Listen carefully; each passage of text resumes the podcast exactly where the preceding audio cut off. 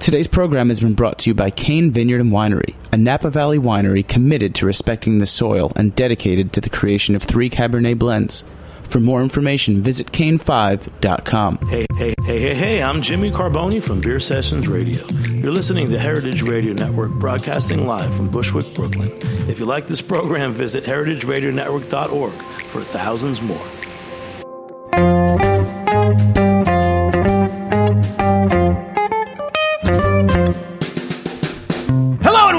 Cooking Issues. This is Dave Arnold, your host of Cooking Issues, coming to you live on the Heritage Radio Network from Roberta's Pizzeria in Bushwick, Brooklyn, every Tuesday from, eh, you know, like 12 or so, you know. No big deal. No big deal, like 1250, something like that. Call in your questions to 718-497-2128. That's 718-497-2128. Join as usual with Nastasia of the Hammer Lopez. How you doing? Good. Yeah? And Jack Jackie Molecules in the booth. I'm here, full of molecules. Oh yeah, as are we all. As are we all. That's all. right. You know, uh, again, not not to uh, belabor the point too much, but that was like the whole point of uh, the flavor exhibit at the museum. We're all just big sacks of molecules. You know what I mean? Peter couldn't come today. He's going Yeah. to Ethiopia tomorrow. Oh, Peter Kim, the uh, guy running the food museum now, headed off to Ethiopia, where his wife lives. Hopefully, he'll bring us back some more delicious Ethiopian coffee and uh, spices and whatnot. You know what he should bring back this time? He should bring back. Are you allowed to bring grains back, I don't know. like uncooked grains? Teff. I'll look. I want some good teff because uh, now you know I can I can teff it up strong now. I got the wet grinder. I can go crazy. And speaking of uh, wet grinder, uh, you did did you taste the mustard that uh, Johnny brought last week? It's good, right? Uh, so we used that at our uh, at the demo at the uh, at MoFad. Uh, and big shout out to uh, Mark Bystrom, who's the beverage director of the Underground Food Collective, who made that mustard, and here's where it ties back in, to, in a wet grinder. Grinds it for like three days in a wet grinder to get the texture right. And the wet grinder is my new old favorite piece of equipment that I just got a new one of. And a question, if we get to it, you never know. A question will come up later in the in the podcast about uh, wet grinders and whatnot. So, uh, anything uh, good or bad happening? no. How was your How was your Monday night uh, bachelor celebrations? Yeah. Great, yeah, So it's like a, yes. been a banner week for you. You had your Super Bowl. I know. You and you you made Jack. Check this out. Yeah. Mark Ladner, Uh huh. right, made the chili at uh, Nastasia's uh, Super Bowl party. Here are two facts. One, he has never made chili before. Really? He has never made chili before. Never. And fact two, he put cumin in it, which, as we all know, as anyone who, you know, anyone who loves life knows that you need cumin in in your chili, or what is it, Stas? Or it's a beef tomato stew. Yeah. Yeah. Yeah. So Mark put cumin in it, and here's here's the fun fact of the day: Nastasia enjoyed it. It's good. Wow. I feel like I think you, you, were biased. No, I would not. know. doesn't matter. Oh, p- No? please, please. Nastasia biased towards just like, Yeah, oh, yeah. my boyfriend made it, so it's good. No, my boyfriend made it, so it's bad. It has to be like three times So better. there's more of a chance it would. Yeah, it would have gone the other way. I see what you're saying. Oh yeah, Right. You kidding wow. me? So just as you don't generally like um, chili, huh? I love chili. Oh, okay. I do. I don't like cumin. Yeah. If I put it in myself, I would hate the chili. Not seeing Huh. Yeah, but you know the other thing How is, does one hate cumin? I don't smell know. like a Please. taxi driver. Wha- What the hell kind of crazy racist bullcrap is that? My God, Like one taxi driver I had long ago. Ah, Smells like that. you can, people. Are you getting a little taste of what I have to deal with on a daily basis? How's that racist? Sometimes there's a smell memory that you just. smell memory in my butt.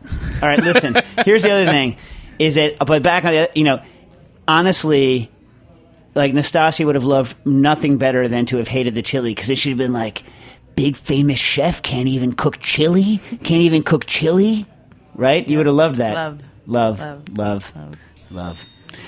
All right, uh, got some questions. Uh, this one goes out first because I want I want the uh, the chat room to uh, to weigh in on this guy. Uh, Jarvis from Milwaukee writes in. Uh, hey Dave and Stas and Jackie Molecules. In a month and a half, uh, my new wife to be and I wait, new wife to be, right? Just got engaged. New wife to be, not new wife, new wife to be. The, the moment where you're able to, what do you say? Break off the marriage. Well, I, I look, you know, it's it's. I've said it like many, many times over many, many years. The worst thing in the world is fiance, right? That's like an open target. That's like it's like deer season. You know what I mean? It's like because look, here's the thing, right? One of them's, you know, popped the question, bought the uh, ring or whatever. The other one said yes, right? Now you're in this moment. You're about to make this big, huge, you know, hopefully permanent commitment, but you haven't done it yet, right? You haven't walked down the aisle yet. So anyone, if they had the second thoughts, that's when their second thoughts, that's when they're they're creeping in. That's why, you know, I mean, I won't go into the actual personal people that I know this has happened to, but that's why, you know, if you're to make the move, that's when you make the move. Not that I, I, I don't think you should make a move on someone who is engaged. Never. I would never say that. That's a terrible thing to say. But what I'm saying is, is you're at that moment where you're about to dive in the pool. So you either get off the diving board or you dive in the pool. You pivot one way, you pivot the other. But it's like a momentous kind of uh, a decision. Mm-hmm. You know, they're second guessing. Mm-hmm. I'm not saying you're second guessing, Jarvis. Or your wife to be is second guessing. I'm not saying about might you be personally. breaking off there. I'm not. Sus, come on now. Jack, you know what I'm talking about, right? Yeah. Yeah. It's like, because look, not everyone is meant to be together, and, but they still say yes. Mm-hmm. My feeling about this, and people, this is not a, a marriage show. It but- could be. Could be. That's Jack and my dream. Yeah, it's What, if true. this is a, this is a marriage No, show? that's like a personal show. a personal yeah, the show Issues Yeah. with Nastasia and Jack. Oh, okay. Just well, regular issues. Here- here's here's a little fun fact for you. Most people I know who have uh, gotten married and then gotten a divorce, Everybody said. They knew at the time it was the wrong thing to do.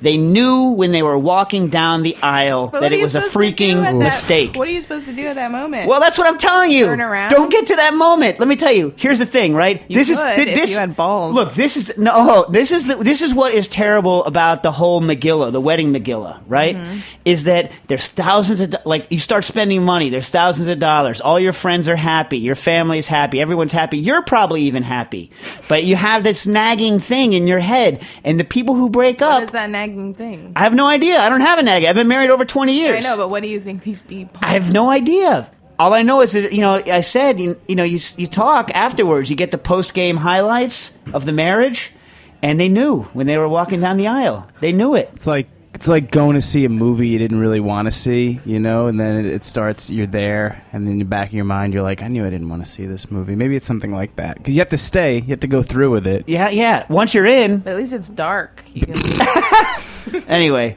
So Jarvis, this has nothing to do with you. Okay, so Yeah, back to your sorry. question. Wife to be will be traveling to Seattle for our honeymoon. What a tangent!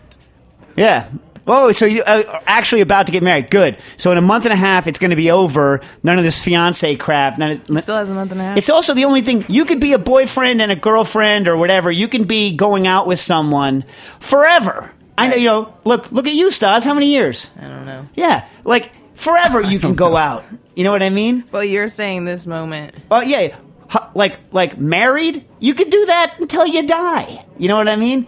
This fiance is like the least permanent freaking thing on earth. You know what I mean? It's like it's specifically designed to not be a permanent situation. Mm-hmm. You know what I mean? It is inherently unstable. Yeah. Anyway, back to the question. I think you're convincing him not to do. it. Um, I'm not. I'm saying go through with the wedding. That's what I'm saying. I mean, with no other knowledge in my head. Anyway, Seattle for our honeymoon. Uh, that's an interesting choice. Seattle for the honeymoon. What do you think, Stas? I think uh, maybe it's based on cheapness. My friends chose South Carolina or something Really? because the flight was like sixty four dollars, and I was like, hmm. My sister just got married. St. Lucia said it was amazing. "Yeah, see, is that- that's nice." I say if you're gonna do a honeymoon, just like go all out. I don't know, deal with it later. I was. mo- We went to Italy on our honeymoon. Italy. That's how my grandma says it. Yeah, yeah. That's where we went. She because says bottle too. Bottle, yeah, because we'd never been, and it was you know life changing. It was awesome. Anyways, We are going to eat and drink as much as we can and wanted to know if you had any can't miss spots that you could recommend. We scheduled a tour of modernist cuisine and also Chef Steps reached out to us and said we can tour also. Uh, we will be doing some hiking, uh, going to wineries, etc. I thought in a past episode you mentioned there was a place in the state of Washington where either apples or some fruit or something was being preserved and they have a museum there. Hmm, I don't remember. You remember that? Um, no. Portland, I mean uh, Oregon, Yeah. Corvallis. Uh, they have all of the all of the pears, and uh, I think they also do they do pears and they do berries. But that's in Corvallis, which is a hike. Uh, and don't don't tell the Seattle people that you think that the that the Oregon's the same thing, or you'll be in deep doo doo with them. Um, where either apples or some fruit or something was being preserved, and they have a museum there. I hope that makes sense because I can't remember and tried to go back to your old podcast, but can't find it because they're not in the database, Jack. What's not in the database? No one can search our old podcast. It's hard. Yeah, they can. They can. They're just Whatever. not I trying couldn't hard find enough. stuff I was looking for the other day. Yeah, whatever. Fair enough. Whatever. Uh, okay, so listen. I don't know. Is anyone, any of our people who are from Seattle or or thereabouts? Why don't you answer in on the chat So, room this question? Chef Tom Douglas, that's who you want to look for. He's got like a dozen restaurants. Really cool guy. We've Yeah. done some stuff with him before. Yeah. Yeah. Yeah. Nice. So look up Tom Douglas. All right. But also, if anyone has any recs, any recommendation, and they're in on the chat room, uh, shoot them on over to Jarvis in Milwaukee. I hope I didn't uh, say anything bad about marriage. I didn't say anything bad about marriage. I'm pro marriage. I know. We. I know, Dave. All right. All right. Uh, but I wanted to get that one out first so people can write their recommendations in.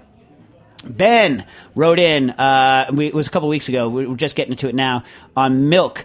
Uh, I've been making the Chef Steps express, uh, espresso martini a lot recently. I hate, uh, uh, like, turning the S to an X, I but sometimes, too. sometimes The when you- worst. worse, worse. it. People in my family do it. Why? worst. I don't know Do you why. correct them?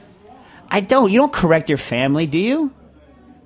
Yeah. You correct your family? Yeah, when they, when they say espresso, this is what you do. You just make, make that just make that noise. Uh, you know what though? You know what I say? Nuclear, nuclear.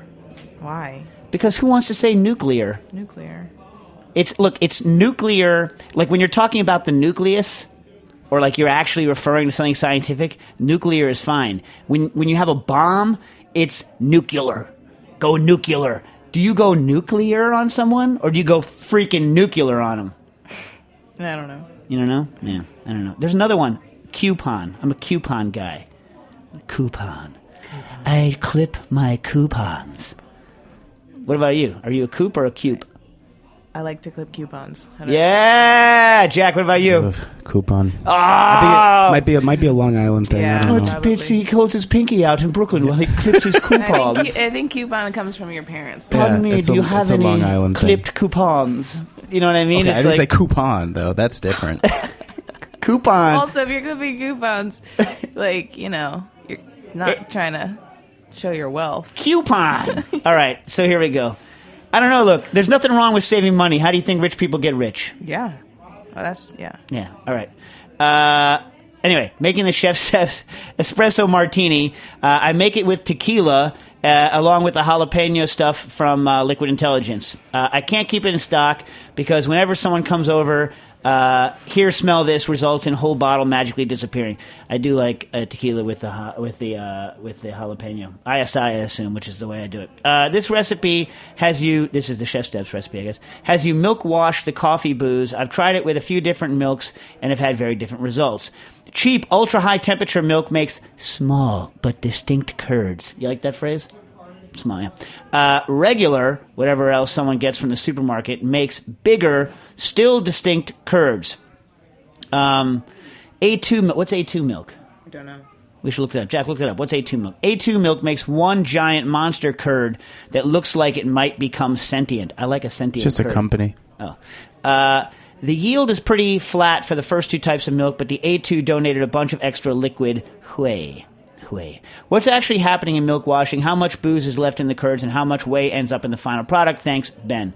Uh, oh, here's another call out for the transcripts. P.S. One of the main benefits of transcripts would be a way to make a full list of all the things that you and Dave hate. Hmm. Hmm. Hmm. Uh, Jack, has there been anything that you hate? I haven't really got. I feel like I, here and there. Like, what do you hate? What do I hate? Oh, I'll have to get back to you on that. Like like like foods or just like things in general. Well, I mean, you can start with food. I just said espresso. I hate that. Oh, there you go. All right, good. We'll start there. We got to start keeping a list of Jack hates. uh, okay, back to your question. Um, it's interesting. I mean, I, obviously, what's going on here is the um, level of pasteurization is affecting the protein somewhat, and therefore the the the clotting uh, strength because it's. I don't know 100% like what the actual reactions are. We should talk to a cheese person. I one time did a bunch of research on the effect of pasteurization on cheese making and all of the cheese making blogs uh, talk about the differences between um, uh, the different pasteurization levels of milk and the, the curds. But I, I can't, I forgot to look it up again before I came in today, and I can't remember the exact uh, right uh, spiel on it. But what's technically happening in milk washing in general is this. Uh, you are using the casein uh, to mop up the um, the polyphenols and other weird things that are kind of either bittering or astringent in uh, whatever you're doing coffee tea whatever.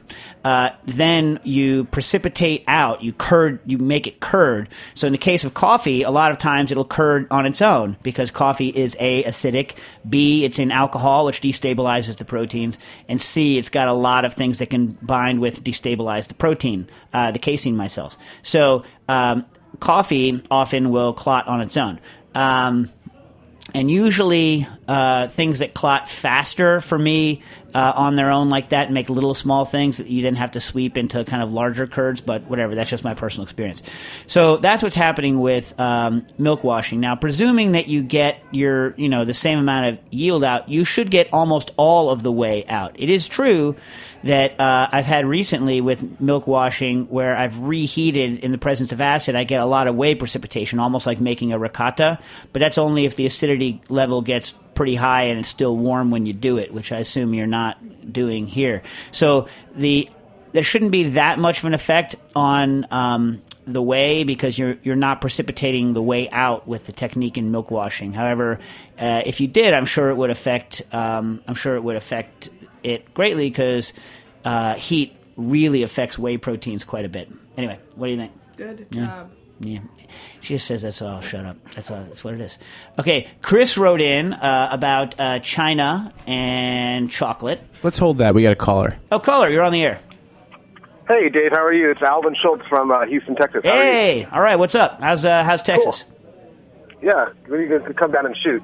Um, anyway, I got a I got an update for you on an eggnog question that I wrote in about a year ago, and a question about nixtamatics. Okay. Uh, Hey, hey, so hey, hey, made- stay on I because I, I'm gonna hold on, Alvin, hold on. Stay on afterwards because I have an eggnog question that came in, and I'll read it. And since you have some uh, aging eggnog experience, we can talk about it together for a little bit. All right? Okay, cool. right. You want me to ask the nixtamatic question then? Yeah, go Nixtamatic. Nixtamatic. Um, so in Mexico City, where do you buy it? Ooh, uh, man, I wish I could remember where it. What like like? Are you going on your own, or do you have like a, a contact down there? Uh, I'll probably be going on my own. Um, I know some people down there, but I don't know if any of the people I know are going to know where to buy an nixtamatic. I forget the name of the neighbor. It was within walking distance of uh, the Alameda, and it was like between there and um, the the market that's right near uh, Alameda. So it wasn't all the way down by Merced, and there was like a little cooking district their cooking equipment district, and it like it was that's you know all the shops. So if if if you see any cooking district like on the map in Mexico City that's within like you know like a mile or a mile and a half of like the Alameda area, that's where I went. And you just walk around the shops, and a bunch of different people have them. And so it's just a matter of haggling on the price. And they run about 250 or so. That's my memory. Yeah, I mean, I bought it. it- uh, yeah, I, I, in my head, whenever I really want a piece of equipment, I fudge the conversions in my head to make it seem like it's cheaper for me. you know what I mean? That's just like a Yeah, mental. gotcha. Yeah.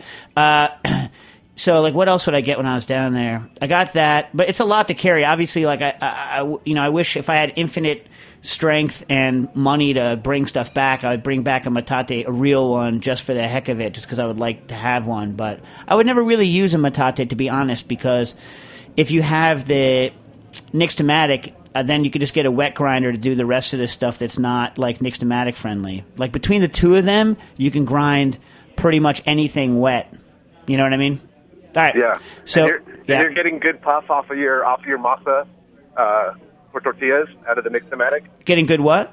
Oh, Your your tortillas are puffing consistently. Th- look, no, like they're getting better and better on that, right? But that's really a function of grind. Like the commercial grinders are like so big and it's it grinds so fine. The coarser your masa, like the less you're going to guarantee you're going to get a puff out of it. Now, Right. I, you know, I know that, um, you know, some people prefer the some people prefer that like really light, really fine grind, like tortilla, uh, you know, masa for tortillas, and some people actually don't mind if their if their masa for their tortillas is a little bit, uh, you know, a little bit coarser, so you could still see like like a little bit of um, speckling in it. What about you, Stas? What do you feel?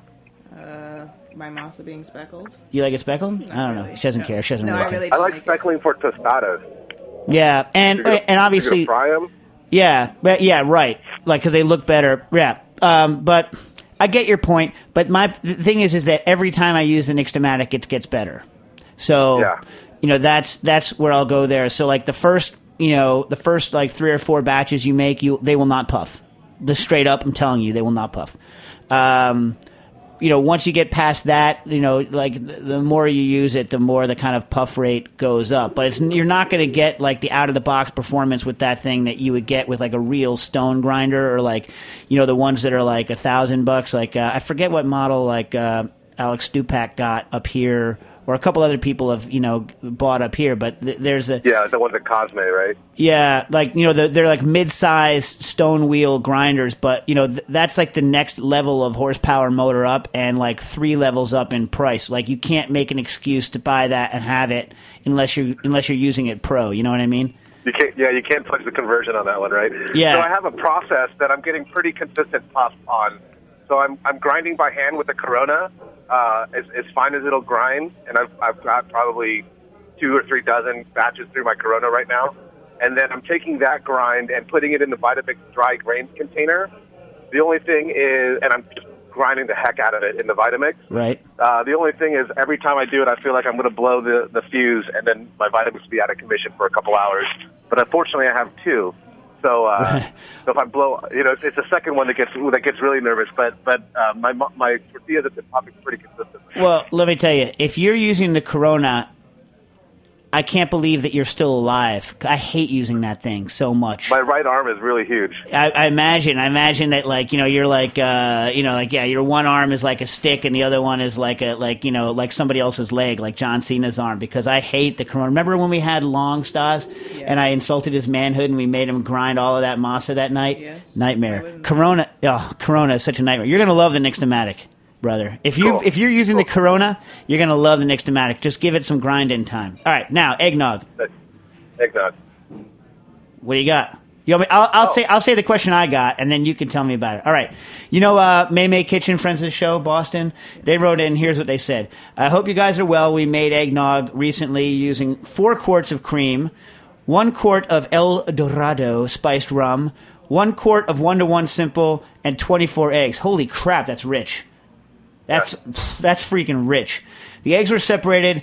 Whites were whipped with cream, uh, simple and booze, and then combined with yolks. After two weeks, the nog mellowed. No change after four weeks. After eight weeks, it had turned into marshmallow snot. See video. I didn't get to see the video, but I believe you. Uh, still tasted fine. How? What? Should we try to turn it into something weird and or delicious? Is actually already weird, but not necessarily delicious. Thanks to folks at Mei Mei. I think it's just. You think the water content is just all that fat? Like, what do you think's going on, Alvin? I, I think I think the uh, the egg whites. I would save the. I would mix everything but the egg whites, and just fold back in egg whites uh, when you're ready to drink it, and not age it with the egg, uh, the whites on it. So you think the whites are setting? You think it's like a low, like a low water thing, and the the whites are somehow setting over time, like like alcohol denaturation? I think so. So what I was going to call in with my update is I made a batch of Ruhlman's eggnog and uh, also George Washington's eggnog at the very beginning of 2015, and I drank it over this past holiday season. I drank, I tasted both. Ruhlman's doesn't really change much. The I think I did the math, and I that, that's what I called it for a year ago, and I think the math on Ruhlman's came out to about 22 percent. Right. Uh, Washington's was about 12 and a half, 11 and a half, 12, 12 and a half. And Washington's was real interesting. It got sour, but not unpleasant at all. It, it had like these uh, notes of blue cheese on the on the nose, but then like almost like a, a tangy goat cheese uh, on the palate. So I call it almost like an eggnog sour. Uh, both know, were both were, both were pleasant, and both were aged at room temperature for uh, the better part of a year. You're not really selling me on the blue cheese eggnog. it's like you got to come up. It smells funkier than it tastes, but it wasn't unpleasant at all. You, I recommend uh, you, you put it in a tin and, and shake the shake the stuff out of it. Just you know, just, just shake it up real good to to, to bring to dilute it back down, and it's, it's pretty tasty. Yeah. So Nick Bennett did like a three-year-old eggnog, but I didn't get to taste it. They, our former bar captain and now the guy at, at Porsche Light. Stas, we tasted what? Three-year-old? What did we think? Did we taste it? We didn't or, taste it. Or did we decide it smelled like poison? Yeah. I think we decided it smelled like poison. I don't know. Yeah, I'm trying. I'm trying to get to a vertical, so I made another batch of Ruhlman uh, this year. I'm, I'm working. I'm, I want to. Nick inspired uh, my batches, so I'm going to try to get the five year vertical. Right. And so, so your your advice to Mei Mei is to hold the white back. I would hold the white back. Um, I don't. I, I don't know what, what recipe she's using, but uh, but I, with Ruhlman's without the white is is uh, is just fine after a year. It tastes tastes boozy and, and nice. Uh, no funk at all. Now the real question is, gets funky. what are we going to do with this one that's already funky? Mix it into some sort of baked good? What are we going to do? I don't know. Um, make canelés. Yeah. All right. Hmm. All right. Very good. So you're going to keep track of your uh, tests, and you're going to give us a call back and let us know how your vertical goes. We'll, every year we'll we'll come back as long as we keep doing the show. Every year you come back and tell us how you're doing with the uh, with the nog. Yeah, sounds good. All right, brother. All right, see ya. All right, have a good one. Uh, All right, we got uh, two more callers on the line. So next caller. All right, caller, you're on the air. Hey, Dave. It's uh, Matt from Mystic calling back about Hey, the haggis. how was the haggis? Uh, it was amazing, man. Oh, great. Oh man. Yeah, it worked. Uh, it worked like a charm, but it stunk to high heaven. The bung stinks. the bung stinks. That's like Yeah. your that's your next album. The bung stinks. Yeah, exactly. Well, did you do any Um, like pre-soaking or like washing or scrubbing? I yeah. I so I soaked it for 24 hours beforehand, uh, and it didn't really didn't really help. My kitchen, uh, you know, it's still there's still a faint aroma of bung every time I fire up the stove. So Wow. I think uh, next year I'll do it off site. That's the, that's the follow up album, Faint Aroma of Bung. Yes, uh, yeah. Well, we can get a trilogy out of it if we're if we're careful. Well, I wish you know we were here for Johnny. Which I wish Johnny. I wish this was last week when Johnny was here because I'm sure he's dealt with that kind of an issue before. There's got to be some sort of like pre-poach in milk that will help out. The thing is, you just don't want to have it shrink up too much and everything before you stuff it. That's the real issue, right? Yeah, that's what I, I would be afraid because like once you once you get it into the, the hot liquid, it really uh, fuses up nicely. Yeah, right. That's the whole point. Um, Yeah. yeah. How could you? Just a bunch of changes no, of no, it didn't impart any uh, off flavor, honestly. Like once, like, but during the like the first like hour or so of the of the boiling of it, it was like really gross. but like poopy or like tripe slaughterhouse smell. Uh, yeah, like sort of it, the combination. It's sort of like sort of like a halitosis uh, note, Right. uh, and some you know, and some barnyard barnyard funk. Yeah. Yeah. But uh, but the oats worked. The oats came out great, so it was like totally permeable. And uh, I did add a little bit more broth to the mixture uh, than I normally do uh, with you know with the lamb meat, etc. Uh, but it came out great. Nice. How were the neeps and tatties? Oh, uh, great! You know we just uh, we just we must do like five pounds each at least, and uh, and they go like crazy too. So Awesome. Awesome. Yeah, there was there was very little haggis left over, which is always a good sign of success. Do you like? Hey, Jack, can people post pictures to our thing? Someone could put the picture on. Uh, if they send it to me. Yeah, send a picture. We'll put it up on the on the thing of your haggis. I want to Yeah. see it. All right, cool. I will. Yeah, I will. Uh, I'll, is it? Can I tag you on Instagram with it? Yeah. It Yeah, looks there like you go. it, it looks like the sandworm from Dune. Oh, nice. That sounds cool. Those Uh, creeped it's the like hell out of me totally when I was a Shia kid. Halud, so Yeah. it's, it's real. You know what freaked me out in Dune? That dude who like would always like like have people's hearts plugged, and then what would he do? Drink their blood or something? So gross. Remember that dude?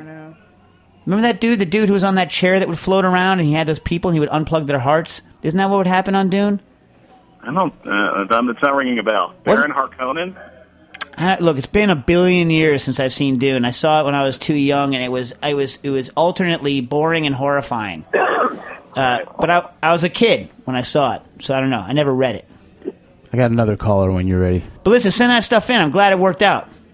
Yeah, I will. All right, cool, awesome. All right, thanks. All right, cool. Caller, you're on the air. Hey, this is uh, Scooter in Montana. How you doing? I got a not too bad. Uh, I have a question about uh, pressure canning. I've been pressure pressure canning soup, um, and everything that I've read says you can't have you can't pressure can anything that's been pre-thickened with flour, and you can't do noodles.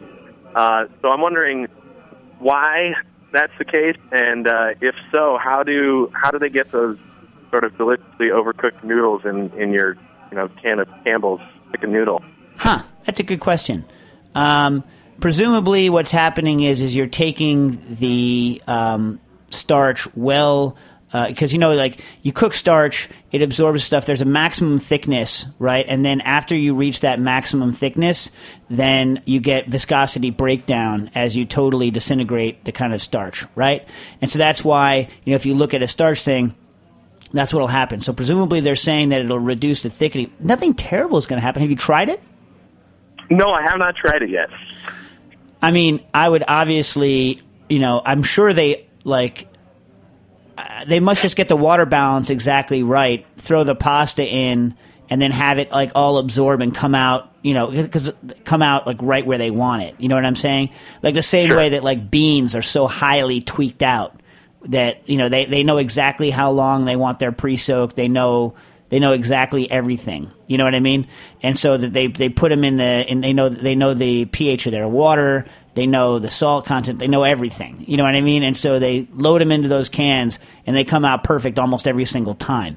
So there's got to be some trick with uh, with the with the pastas, but the pastas are pretty. They're pretty. I mean, soft. I mean, like I haven't had a spaghettio in a long time, but they're pretty soft. Soft. You know. Oh yeah, oh yeah. No, they're they're they're they're really soft, and they're not necessarily ideal, but for some reason I sort of love them. Yeah, you know. Also, what if you stuck only with pastas? Stats. What's the shape of pasta that's shaped like a rice grain? It's real thick. Oh. Wait, orzo or something? Yeah, yeah. Like something like that, I think would hold up a lot better. Or like, what's the one that's like a really thick square? That's like, you know, what I'm talking about. They're like thick squares, and they're meant for soups, but they're like they're like pasta little bricklets. Those things would hold up. I think things that I think thicker pastas are gonna like, obviously stand up because they'll. It's gonna take longer for the inside to turn to complete mush. The outside will turn to complete mush. As for thickening, like thickened mixes with flour, I'm sure it's just a matter of they won't be as thick when it comes out. You're not going to get poisoned. You know what I mean? Sure. Yeah, I mean, some of the things that I've read have said that it that it, it does increase the botulism risk because it like slows the the heating through the the jar. Um, Oh, good point. Yeah, that's Uh, interesting. yeah. But that's okay. I don't know. Is there any data? In other words, like the people who say that, uh, did they say this in 1965? A family of four cooked soup with starch in it. And they died. You know what I mean? Because that's like that's what you need to say. Because the fact of the matter is, there's no there's nothing in canning that says please measure the viscosity of your ingredients right Right. I, I could take i could take an entire brick of pork slam it into a can and like and like follow the freaking canning procedures and, and i'm okay you know what i'm saying Yeah. so like off the top of my head i just don't believe i don't believe it but i mean i see what they're saying that you're in, inhibiting the convective forces that's going on but like in the absence of uh, some data where someone followed good canning procedure, right? And maybe you have to increase the time. I mean, it's been a long time since I've looked at canning procedures, but like maybe for something that's not a lot of liquid, you have different thing. But uh, I just say I doubt it from a safety standpoint. Doubt. okay. Yeah, that that's kind of I was thinking, and uh, I'll give You it got a try another and let call. you know how it turns out. Yeah. All right. Cool. Let us know what happens. Pick up the line. All right. So, uh, sorry. Should we go to a break?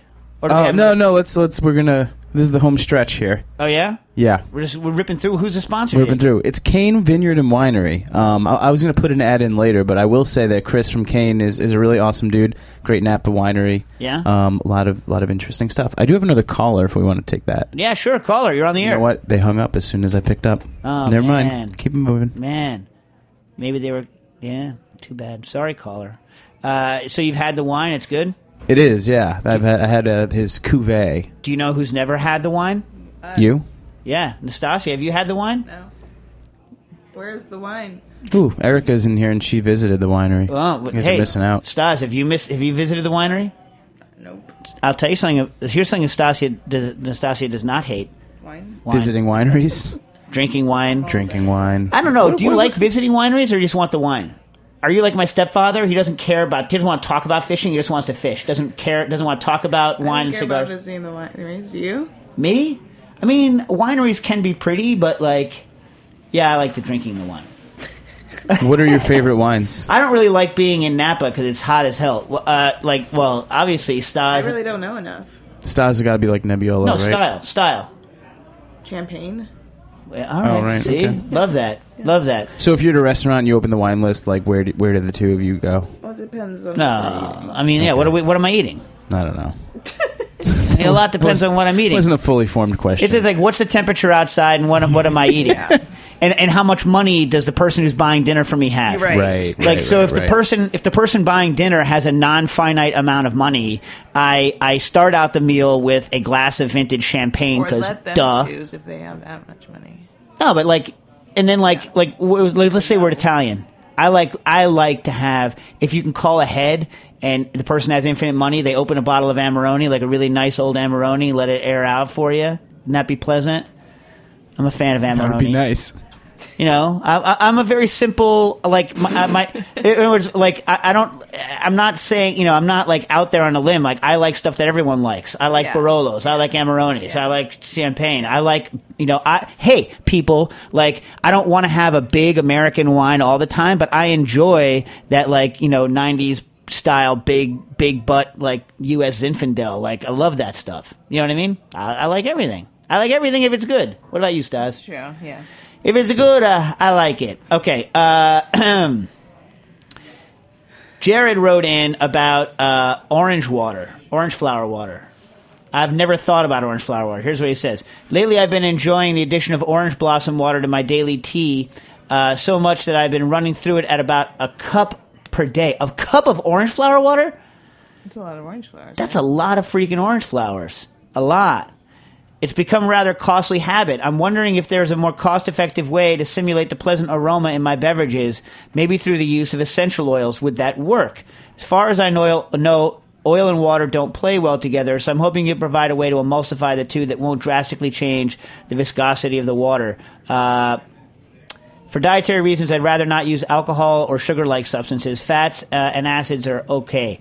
Jared in Vancouver. Well, gum arabic is, uh, is what you want to use. You typically, uh, I don't know why, but in soda formulations, when people are using gum arabic, they'll first you put the gum arabic into water, and they literally, they always, like, literally say add a drop of alcohol, uh, you know, or like a couple of drops. And I don't know why. I don't really know why to be honest. The reason you use gum arabic is because the susp- the it, it dilutes well. The suspension dilutes well. So then that's how you typically emulsify uh, oils like oil, like if you were doing a cola, like cinnamon oil or or uh, you know uh, citrus oils. And you can look up on Art of the Drink, Darcy O'Neill on Art of the Drink. It's hard to search for, but you can find it. Has something on on uh, putting uh, uh, essential oils for sodas with gum arabic. And if you look up that article, that blog article, um, in the Art of the Drink, you can see the basic uh, procedure for suspending oils into emulsions. But I don't know that orange flower essential oil because I, I haven't even seen that. I've seen orange essential uh, essential oil. Do they make the essential oil of flower too? I don't know, but that's the way to do it. So you should uh, write in and tell us what's going on. Okay, i.e., tell us if it works. Um, man, we got a lot to get to. Okay. And you got five minutes. Okay, Chris wrote in. Uh, thanks again for uh, the show. They wrote into uh, Hey Nastasia, Dave, and Jack. Uh, I'd love to hear your thoughts and lessons on food in China, as well as developing cooking products in China. Why, what it's like to develop cooking products in China. Stas, what's it like? Not fun. hard, hard. I mean, look, if we're like, if, I'll let you know when the next product is ready to come out exactly how hard it is. Um, but it it's challenging in ways that I didn't expect it to be challenging. It's simpler in ways that I thought it was going to be more challenging, but it's very challenging in ways that I didn't um, expect. Uh, in terms of, yeah, it's just really hard. Uh, but you know, again, I don't know. I probably shouldn't go too much into depth on that. Right? Stas is shaking her head. She's giving me the shut up shake uh, of, of her head. Um, but on food, I mean, I was, you know, I was mainly in Shenzhen. Shenzhen's interesting because people from all over, you know, China come to Shenzhen to work. Um, but the local uh, food, you know, is, you know, from the kind of Canton area, so it's very not spicy. Um, very not. Is that even English? it's not spicy.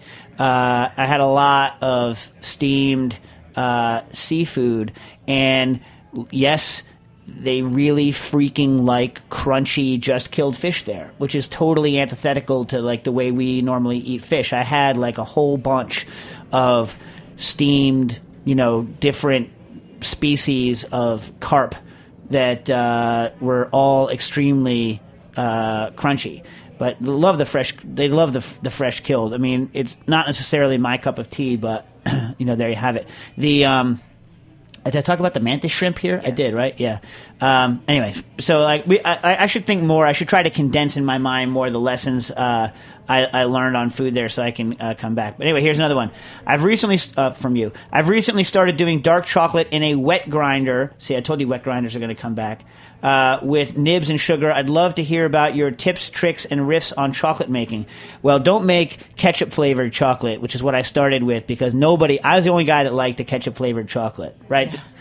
You hated it. I do not like it. It was better than the mustard chocolate. Yeah. So the whole point, the, the, the reason I started in the wet grinding thing was because I wanted to create the texture of chocolate, which is mainly a phenomenon of cocoa butter completely surrounding very, very fine solids particles in the absence of liquid, right? That's what it is. Uh, and so, like, I was trying to get different powders, uh, very, very fine powders, and I was pre blitzing those things and putting in the cocoa butter, adjusting the sugar, adding some lecithin, and hoping that it could turn into something that had that. Uh, texture, but it's very hard because nothing can have kind of water in it. It's you know a nightmare that way. When we were making actual chocolate, you know, I frankly learned from reading the Chocolate Alchemy website, which is, I think, the first website on making your own chocolate. Uh, at least the first one that I I had ever seen. Um, so, yeah, there you have it. Um, and we would put the nibs through uh, a champion grinder first to get them pre-ground, which worked very well. And then we would just, uh, you know, we would use. Uh, did we use confectioner sugar or what kind of sugar do we use? Do we not care? I don't I remember feel like we didn't care. or did we blitz it? I don't remember. I probably, I, knowing me, I like tweak everything, so I probably use something fine. I don't know, and then just let it run. But we had to let it run a long time. The question is like opening and shutting the lid. You have to keep it open so liquids don't condense because it warms up, but then you lose aroma. So it's all back and forth. But we would grind for days to get the texture right because you know the bigger grinders can do it quickly and then you conch for however long you want but we you know we couldn't do that so it was like a very long uh, melange thing it was days several days and you have to keep tasting it anyway uh, aaron wrote in. Ooh, uh, we're, we're basically at the end here. oh aaron i've totally solved Sorry, your margarita Aaron. problem. We'll uh, get to it next week. Uh, I'll, I'll give you a hint. margarita weather anyway. just increase the simple syrup a little bit increase the, the lime. You need to double your lime and multiply your simple syrup by another or add another half ounce of simple syrup but double your lime and your alcohol number should come down. You can add the lime earlier uh, and get it going and you should be better. But i can go into it uh, in more detail next time. Uh, liza wrote in about the gaps diet and we still haven't gotten to the freaking Thai basil question, preserving the Thai basil, but we will next time, I promise, on cooking issues. Thanks for listening to this program on heritageradionetwork.org. You can find all of our archived programs on our website or as podcasts in the iTunes Store by searching Heritage Radio Network. You can like us on Facebook and follow us on Twitter at heritage underscore radio. You can email us questions at any time at info at heritageradionetwork.org. Heritage Radio Network is a nonprofit organization. To donate and become a member, visit our website today. Thanks for listening.